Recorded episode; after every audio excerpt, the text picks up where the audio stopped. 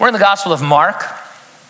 If you'd like to open your Bibles to chapter 10, we're going to put in at verse 32 and read down to verse 45. We're studying through the Gospel of Mark, verse by verse, and that's our text this morning Mark 10 32 through 45.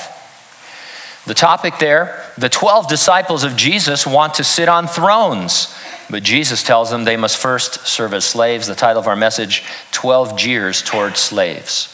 Let's have a word of prayer. Father, we love you and thank you and appreciate the opportunity to be here. Fellowship is sweet, the singing is wonderful, and we thank you for the Word of God, the inspired Word of God. We ask that your Holy Spirit, who is in us and who is with us, that He would be our teacher, that our hearts would be excited to receive your Word. We thank you and praise you in Jesus' name. And those who agreed said, Amen.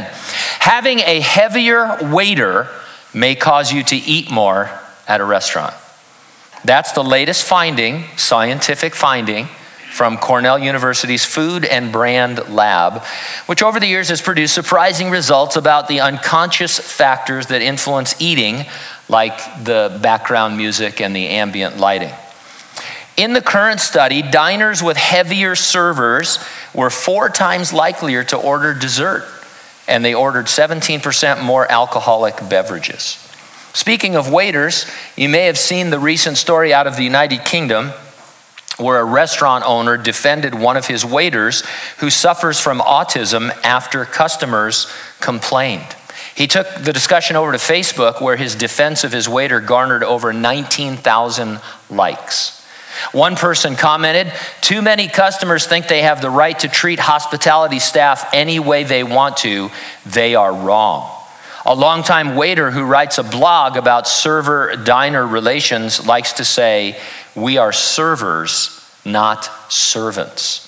I was thinking about waiters because Jesus uses a word for servant that can describe those who wait on tables. His disciples can't wait to sit on thrones, but Jesus tells them that they must wait for the kingdom of God on earth, and in the meantime, they will be expected to wait tables.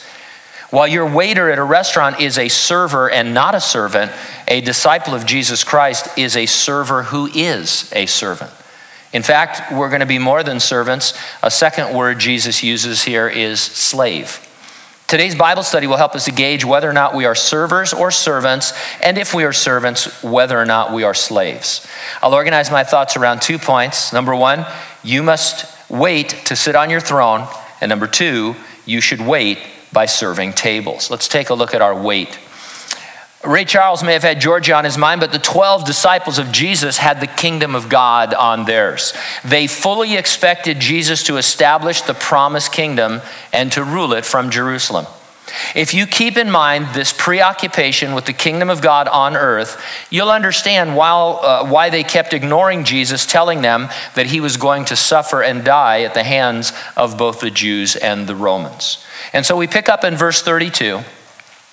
Now they were on the road going up to Jerusalem, and Jesus was going before them. And they were amazed. And as they followed, they were afraid. And then he took the twelve aside again and began to tell them the things that would happen to him. Jerusalem is elevated, and so you are always described as going up to it, no matter which direction you approach it from. They were on their way there to celebrate Passover. Jesus was out in front. He was then followed by the 12, and they were followed by a larger crowd.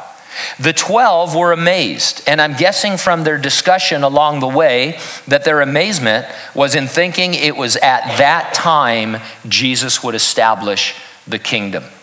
The rest of the followers were afraid. Jesus was in conflict with the religious leaders in Jerusalem. In fact, they wanted to kill Jesus. He had been avoiding direct confrontation with them, but now he seemed determined to get to Jerusalem and to force their hand. It was sure to be explosive. And so Jesus then tells his guys for the third time that he is going to Jerusalem for the express purpose of being killed. He says in verses 33 and 4 Behold, we are going up to Jerusalem, and the Son of Man will be betrayed to the chief priests and to the scribes. And They will condemn him to death, deliver him to the Gentiles. They will mock him, scourge him, spit on him, and kill him. And the third day, he will rise again. The name or title Son of Man comes from the seventh chapter of the book of Daniel. It describes the Jewish Messiah who would inaugurate the kingdom of God on the earth. In a previous study, we looked at Daniel and we talked about why the 12 were so confused. They believed that Jesus was the Son of Man, no doubt about it. They believed he was the Messiah who would rule. They could not reconcile the scriptures that described him as the suffering servant who must die. And so we showed you from Isaiah and different places that at the same time that the scriptures said that Jesus was the Son of Man who would rule the kingdom, they said that he was the suffering servant who would be killed.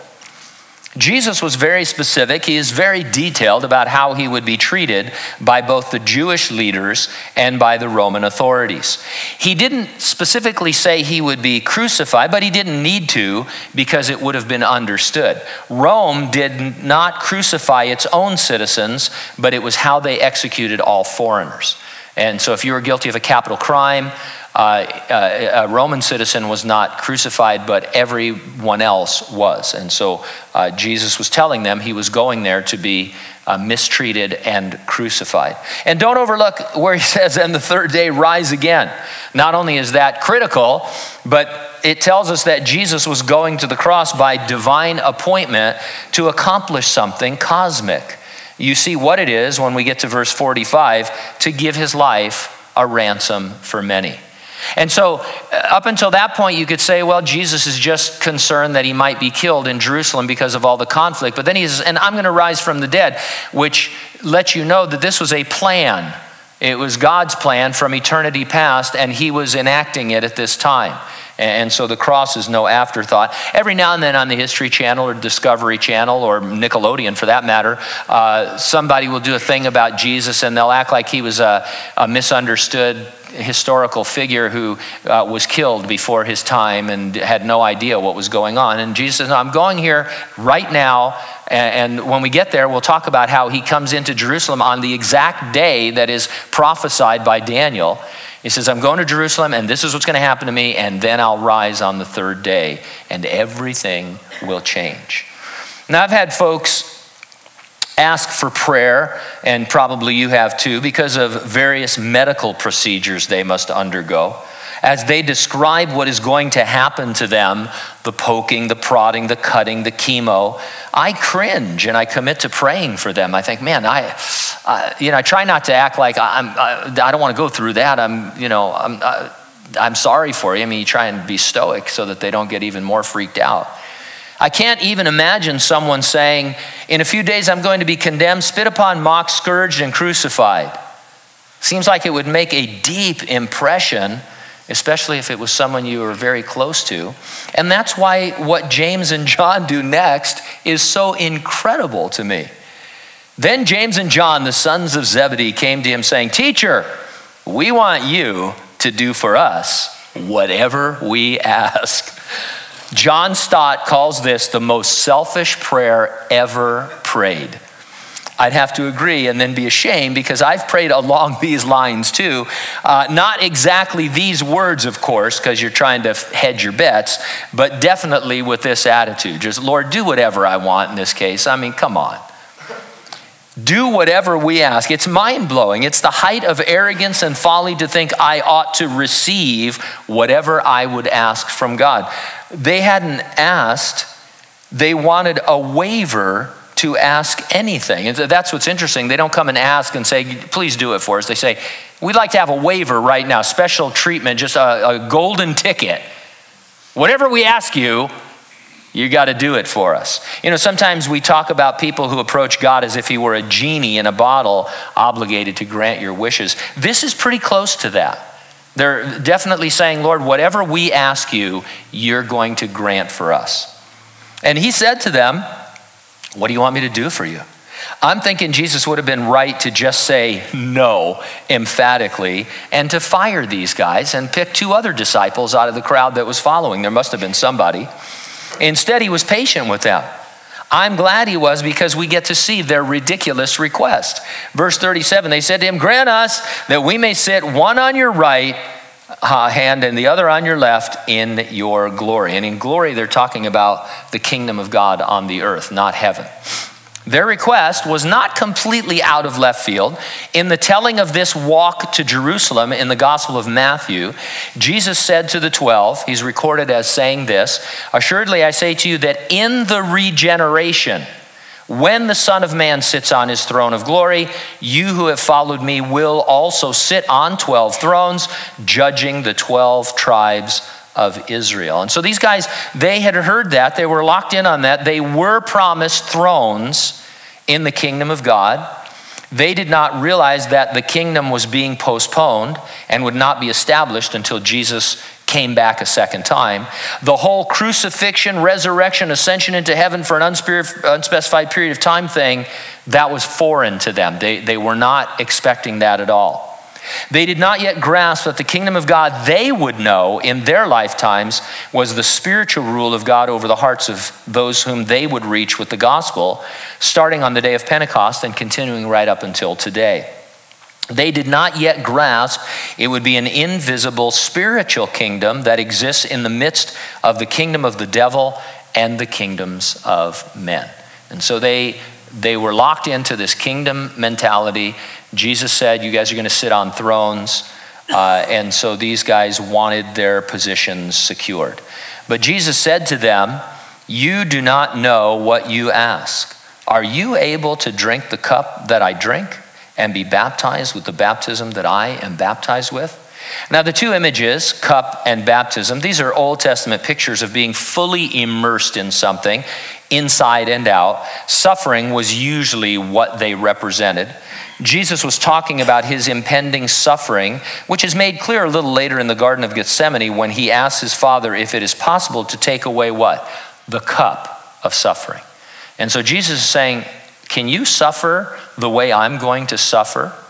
And so he's in a whole nother dimension than they are. They're thinking kingdom thrones, and he's thinking, I'm going to the cross, and the kingdom is being delayed. James and John weren't thinking suffering. I'm going to make up a word. They were thinking sovereigning. They were thinking of ruling over others from a throne. And they said to him, Sure, we're able. So Jesus said to them, You will indeed drink the cup that I drink, and with the baptism I am baptized, you will be baptized. Guys, guys, of course they were not able to bear this suffering. Now, to his credit, John would at least be at the cross. He was the one disciple among the uh, 11 remaining disciples after Judas killed himself who was actually at the cross, the rest of them scattered.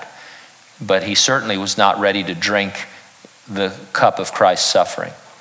But later, they would be enabled after Jesus rose from the dead and he ascended into heaven to be immersed in and drink their own cups of suffering. James would get arrested and then be beheaded by Herod Antipas. John would miraculously survive being boiled in oil, only to be exiled to the island of Patmos sometime in his 90s.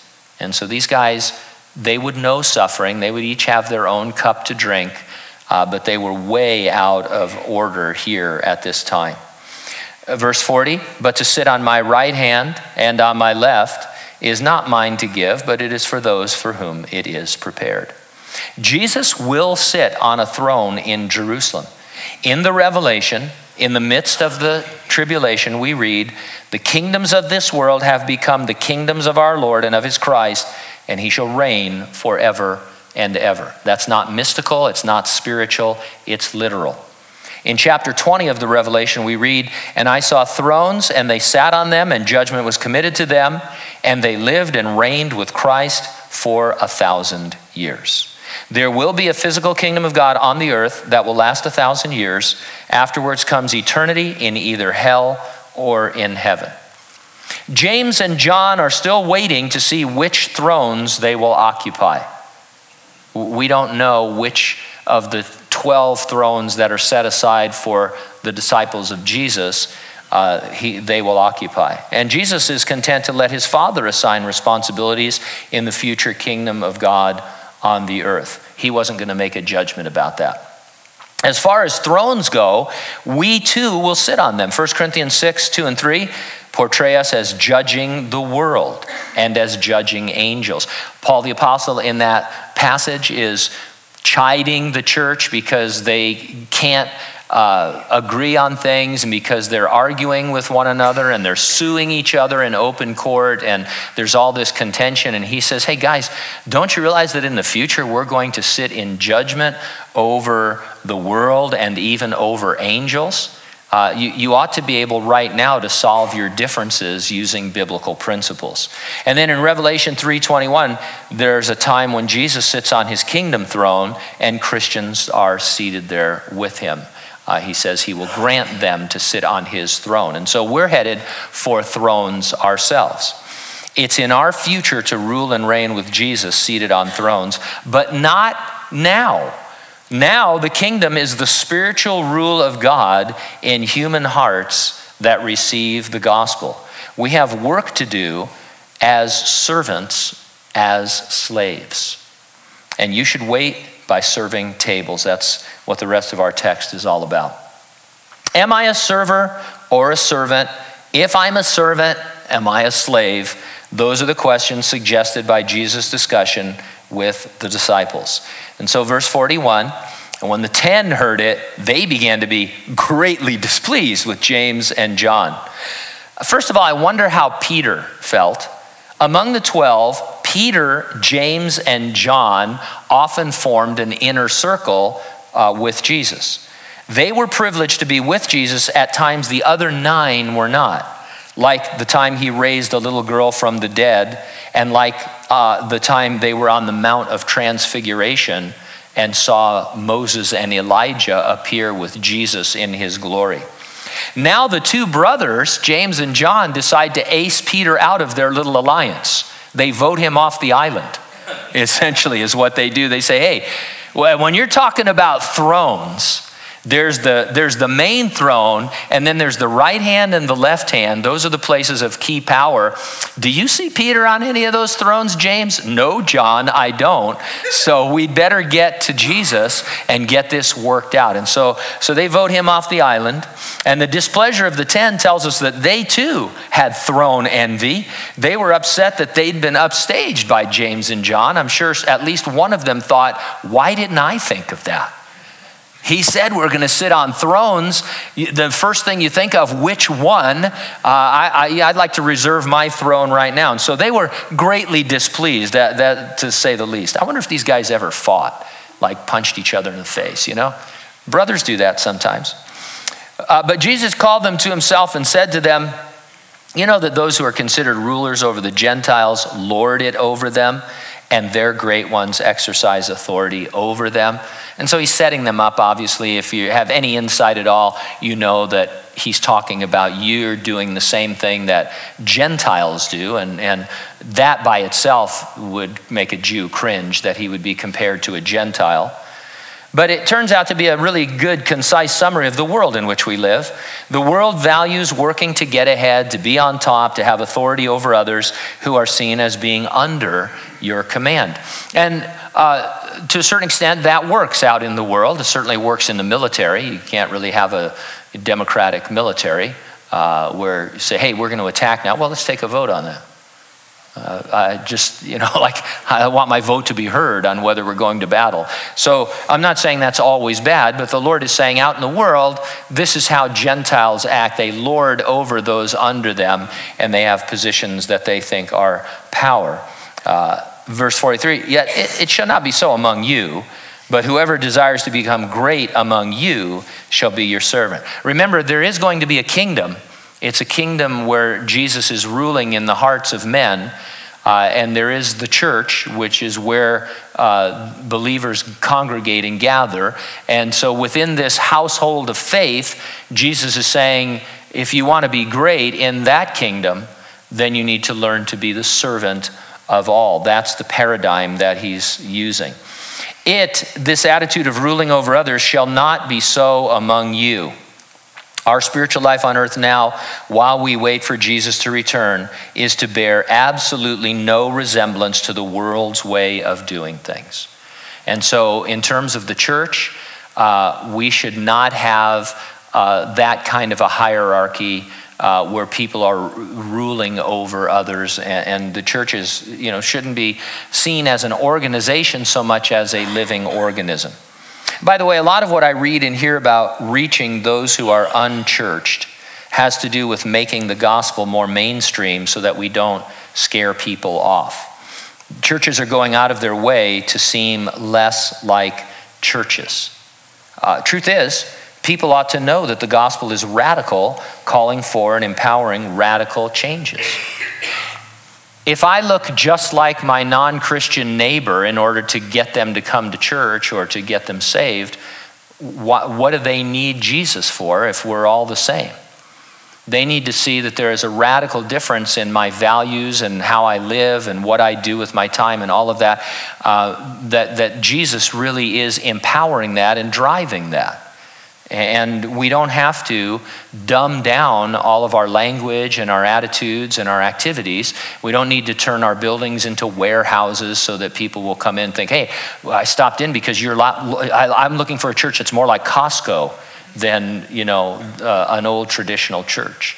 The truth is, when God and His grace are working on a person's heart to free their will to receive Him, all of that kind of stuff doesn't matter. Doesn't really matter what building you're in. It matters that people around that person have radically changed lives. And a lot of you have experienced this, and you've been humbled by it because you think, I, am not doing anything really to serve the Lord that, that is super, you know, sacrificial. But people seek you out and they come to you and they, they realize that they can ask you things and talk to you about the deepest issues of your life, your marriage, your family, those kinds of things, because there's something spiritual going on with you. And so it doesn't really matter the trappings, you know, in one sense, as long as there's a genuineness. Jesus describes someone as being your servant. Does he mean for you to kick back and be served? No, of course not. He's giving you his way of evaluating people. The greatest Christians are those who serve you and others, not those who sit over you, ruling you, telling you what to do. This is why there are so many stories in churches about so and so who came forward and said, I have this gift or this ability and I'd like to be used by God. And you hand them a broom or a shovel or a rake or something like that. And you say, you know what, the toilet needs to be plunged right now and the paint needs, uh, something needs to be painted and, you know, this kind of a thing.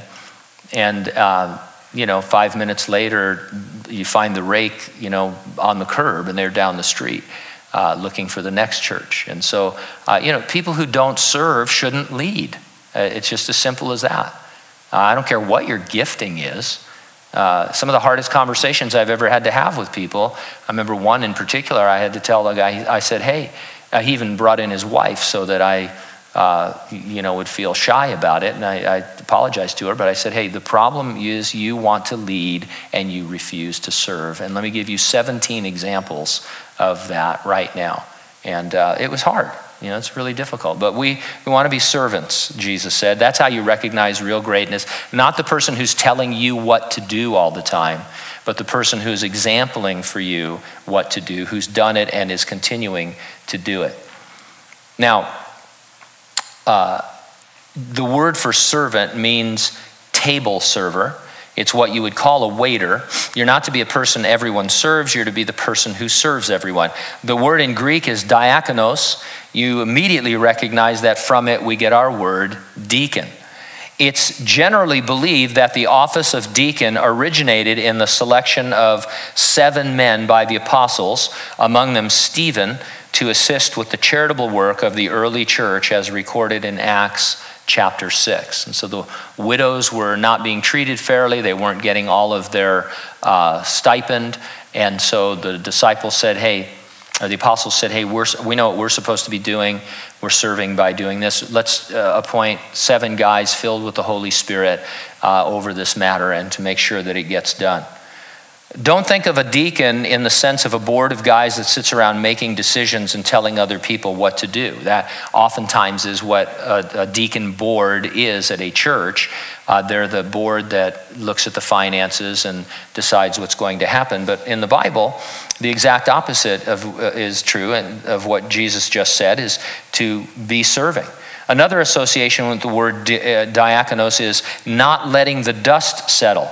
The idea is you're to be so busy serving tables that it kicks up dust, and before the dust can settle, you're back to serve even more. I mentioned Stephen, he was the first martyr of the church age, stoned to death for his defense of the gospel. He drank the cup, he was baptized with the baptism. And so Jesus, uh, you know, is, is, talking about all of this uh, in terms of being a servant and what it entails. Which leads us to our first question for introspection Am I a server or am I a servant? Each of us must answer that for ourselves and be careful to not compare ourselves to others. Be practical, delineate what it is you do to serve the Lord, not just in the church, although serving in the household of faith is important. Uh, I try to be balanced about that. Sometimes churches only focus on the people serving in the church, and while that's a tremendous thing, uh, there are other things that we do to serve the Lord out in the world, uh, and so we want to be honest about and be practical and say if, if you were had you know if you had to uh, put a resume down and say, What am I doing to serve the Lord? Uh, be honest and practical. Just existing as a Christian isn't serving the Lord. You have to actually be doing something. If you say, I'm a Christian such and such, you fill in the blank. And then uh, you, would have to say, well, then what are you doing in your activities to promote the gospel? Does anybody know you're a Christian such and such? And uh, how far are you going to try and reach others with the gospel? If you are doing those things, do you think you can quit serving anytime you want? Because if you're serving as unto the Lord, you can't quit. You need to be released by Him. And I, I think uh, even I have the idea that uh, I'm a at will volunteer. Yeah, I'll do that for a while, and then maybe I won't do it. And the idea that maybe the Lord hasn't released me from it is kind of a foreign concept. By the way, the Lord gets blamed for a lot of stuff in this area. I'm not led to do that anymore. Well, what, maybe, uh, and I take that at face value. I mean, if people tell me they don't feel led to serve in a certain capacity anymore, uh, that's between them and the Lord. Uh, but it seems like people are led away from service pretty quickly when things get tough. As soon as things get tough and, and it's difficult to serve, then say, you know, I just don't feel led to do this anymore. And so we need to be honest about that. I think we'd have to admit that there are those who are servers, not servants. And if that's you, just admit it and abandon that concept once and for all because Jesus is here saying, hey, in this kingdom that I'm talking about, that's going to exist between now and my second coming, I'm looking for servants. And Jesus wasn't done. Being a servant that's a good start. But he said, You really want to and need to be a slave. Verse 44 And whoever of you desires to be first shall be slave of all. If you recognize greatness by seeing believers serving, then you ought to desire to be the lowest servant in every situation. You ought to desire to be a slave. Now, here's a surprising fact. If you look in the Old Testament, in the King James Version of the Bible, you're going to find the English word slave only occurs one time. I didn't believe it, so I, I ran my concordance in eSword on my iPad, and for sure, the word slave only occurs one time in the King James Version of the Bible in the Old Testament. The Hebrew word appears 800 times in the noun form and 300 times in the verb form. So there is a word in the Old Testament for slave that appears 1,100 times, but the English Bible only translates it slave one time. If you go to the New Testament, you're going to find the Greek word for slave 150 times in various forms. You will find it actually translated slave a very few times. These facts cause one scholar to comment the word slave is the most important, all encompassing, and clarifying word to describe a Christian used in the New Testament, and yet, whenever a Christian is in view, it is not translated slave. Now, we all have our images of slavery, and they are rightfully very bad ones. I guess so. This idea of being a slave is a hard sell. And the truth is, the translators chose words like servant and bondservant instead of slave. And, and so they soften it so we don't really understand And, and quite honestly, when we read servant, sometimes we think a server. We think of a voluntary helper or a server. We don't even think of a servant, let alone a slave. Now, you've all heard about the Jewish bond servant. Comes from Exodus 21.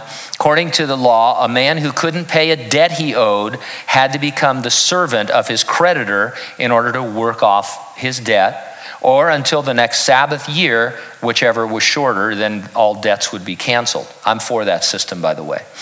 Uh, if during the time of his temporary service he concluded that his master was a good man to work for, he could voluntarily convert his term of service into a lifelong commitment. In doing so, he was agreeing to permanently subordinate his own interests in favor of his master's to do whatever the master required. It was the servant's choice to enter into a bond servant relationship with his master, but once the agreement was made, he could not choose to undo it later. It was a lifelong commitment. If the master agreed, they'd go before the judges to make the arrangement official, and the master would drive an awl through his servant's earlobe and into the doorpost of the house. This was to signify that the servant had become permanently attached to the master's household. According to some traditions, a golden ring was inserted through the hole in the bondservant's ear to memorialize the event. So it was the invention of piercings at that time. But anyway, little side sidelight. Um, so this is the bond servant. So you go from being an indentured servant to a bond servant who essentially was a slave in the Jewish sense of that. I think the progression Jesus has in mind is that going from servants to slaves because he knows that most of us will camp out in the servant area if we get that far, if we get past server to servant. But this idea that we're actually slaves, that everything we have and do and are belongs to Jesus Christ, that is something that, as much as we want to think that we agree with, we have a hard time with. Thus, the next question are you a servant or are you a slave? Again, each of us must consider that for ourselves. But consider it we must because the church age in which we live is the time when Jesus needs slaves who understand that their lives are totally in his hands. Jesus isn't asking you to do anything he hasn't already done. Verse 45 For even the Son of Man did not come to be served, but to serve and to give his life a ransom for many. Ransom refers to a payment to effect the release of slaves or captives from bondage. The human race is held captive under the power of Satan and sin and death, from which they cannot free themselves. Jesus' death paid the price that sets people free. The preposition for, used in Mark only here, reinforces the idea of substitution. It means instead of or in the place of. And so Jesus says he gave his life a ransom instead of you and I having to die. He took our place, the place of many. Now, we're to understand many in the inclusive sense of all. It emphasizes how large a number derive a benefit from the single sacrifice of the one ransomer. I'm not just making that up because I want it to be true. In 1 Timothy, we read, There is one God and mediator between God and man, the man Christ Jesus, who gave himself a ransom for all to be testified in due time. And so the price that Jesus paid on the cross is sufficient to ransom or buy out of slavery and sin and from Satan the entire human race. Now, I mentioned that Jesus and the 12 were on their way to Jerusalem to celebrate Passover. There in the upper room, as they sat on cushions around that low oval table, uh, John, by the way, on his right hand and Judas on his left, uh, as they sat on that uh, around that table, there were no servants, there were no slaves to help them, just the 13 of them. So typically in a, in a home setting uh, with the Passover, uh, wealthier home, there would be servants and lower servants, you know, slaves, and um, the guests would be served and uh, taken care of by those individuals. At one point, you know, Jesus got up took off his outer garment, girded himself up as a slave would, and he went around and he washed the disciples' feet. Very important that you have your feet washed in those days when you uh, were going to eat. You know, you send your kids to wash their hands. In those days, you had to have your feet washed because you wore sandals, Birkenstocks mostly, and um, you, your feet got dirty and nasty, and you were reclining kind of on a low table with pillows, and your feet were kind of near other people. Um, and it was kind of, you know, you don't want to have somebody's smelly feet. Hey, did you just walk through that? Man, that looks like human excrement. I lost my appetite all of a sudden, you know. So there was, a, and imagine the job of washing feet. I've seen ceremonial foot washing. Have you ever seen ceremonial foot? We're going to wash feet. You tell the church you're going to have a foot washing ceremony. People come with the cleanest. They come with pedicures. It, it will boost pedicures. In fact, I think pedicurists are promoting foot washing in the church because it boosts their business. Because then you come with beautifully manicured, pedicured feet. Because um, it's really nasty to wash other people's feet if they're just walking barefoot in the mud and stuff. And so Jesus got up to do that, and it represented his decision in eternity past to voluntarily set aside the prerogatives of his deity and to take on the body of a man in order to serve the human race as a slave, washing us clean by the power of his blood shed on the cross at Calvary. And so Jesus said, You want to be great, be a servant, and the kind of servant you want to be is a slave like me. And you see me washing your feet, which is bad enough, but it's symbolic of what I've really done in leaving heaven and taking on a human body so that I might wash you white as snow by my blood. And we know that Jesus was God's final sacrifice for sin. He is therefore called the Lamb of God who takes away the sin of the world. At Passover, just as the lambs were being slain in the temple, Jesus died on the cross.